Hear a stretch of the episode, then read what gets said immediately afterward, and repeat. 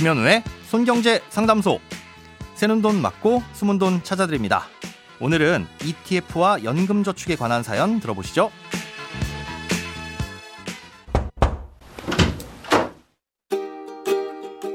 연말정산 때 세액 공제를 받으려고 연금저축 펀드를 가입해서 납입하는 중인데 지금까지는 그냥 방치해 두다가 최근에서야 관심을 갖게 되었습니다.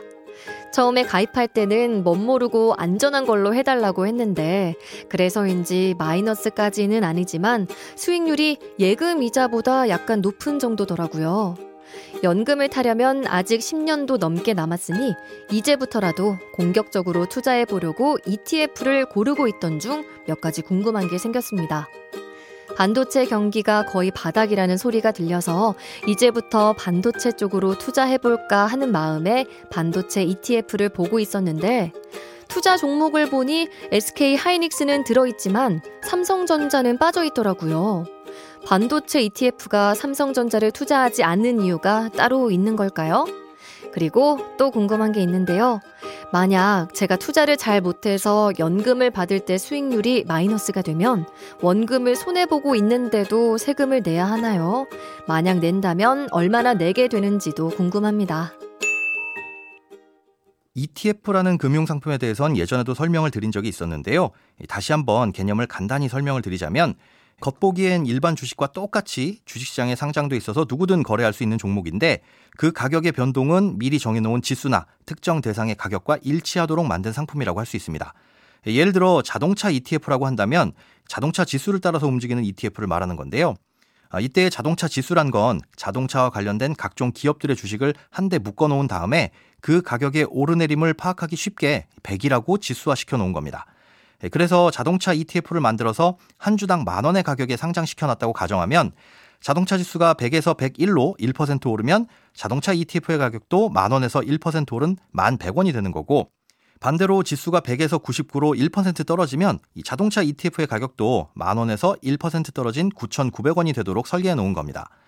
예, 그러니 정확하게 표현하자면 ETF를 운용하는 자산운용사는 어떤 개별 종목을 마음대로 넣거나 빼는 게 아니라 그저 지수를 만들 때 담겨진 종목을 따라가게 되는 거죠. 예, 그런데 이런 지수는 대부분 다른 기관에서 이미 만들어 놓은 것들을 활용합니다. 이 반도체 ETF가 추종의 대상으로 삼는 반도체 지수의 경우 한국거래소가 만들어 놓은 지수를 참조하는데요. 예, 한국거래소가 이 반도체 지수를 만들 때 삼성전자는 빼고 만들었습니다. 삼성전자는 반도체로도 유명하지만 실제로는 반도체 외에도 가전이나 휴대폰이 차지하는 비중이 상당히 큽니다. 순수하게 반도체 회사라고 부를 수는 없는 거죠. 마치 어떤 호텔의 조식이 기가 막히게 맛있다고 하더라도 이 호텔을 음식점으로 분류하기는 어려운 것과 마찬가지라고 볼 수 있습니다. 이런 이유 때문에 한국 거래소에서는 삼성전자를 반도체 회사로 분류하지 않았고 그래서 반도체 지수를 구성하는 기업들의 묶음에도 포함시키지 않은 겁니다. 다음으로 주신 질문은 투자를 하다가 만약 손실이 나면 연금으로 받을 때 세금이 어떻게 되냐는 거였는데요. 이자나 배당을 주는 일반적인 금융상품은 실제 이자나 배당으로 인한 수익이 발생해야지만 그에 대해 세금을 부과합니다.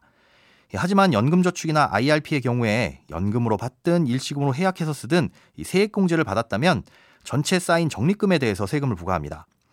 납입할 당시 납입 원금에 대해 세제 혜택을 받았으니 나중에 가서 과거 혜택을 받았던 원금과 거기서 발생한 이자 전체에 과세를 하는 거죠. 이때의 세금은 아주 간단하게 생각하시면 되는데요. 납입할 때 세액공제를 받지 않았다면 납입 원금을 인출할 땐 비과세. 여기서 발생한 운용 수익은 16.5%의 기타 소득세를 부과하고요. 납입할 때 세액공제를 받았다면 수익이 나든 손실이 나든 상관없이 원금과 이자 수익 전액에 대해 과세를 하되 연금으로 받으면 3.3%에서 5.5%의 연금 소득세를 떼고 연금 이외의 형태로 받으면 전액에 대해 16.5%의 기타 소득세를 부과합니다. 예, 그러니 사실상 연금저축이나 IRP를 통한 세액공제는 미래에 낼 세금을 지금 돌려받은 거나 마찬가지라고 보시면 됩니다. 돈에 관련된 어떤 고민이든 상관없습니다. imbc.com 손에 잡히는 경제 홈페이지에 들어오셔서 고민 상담 게시판에 사연 남겨주세요. 새는 돈 맞고 숨은 돈 찾는 손경제 상담소. 내일 다시 만나요.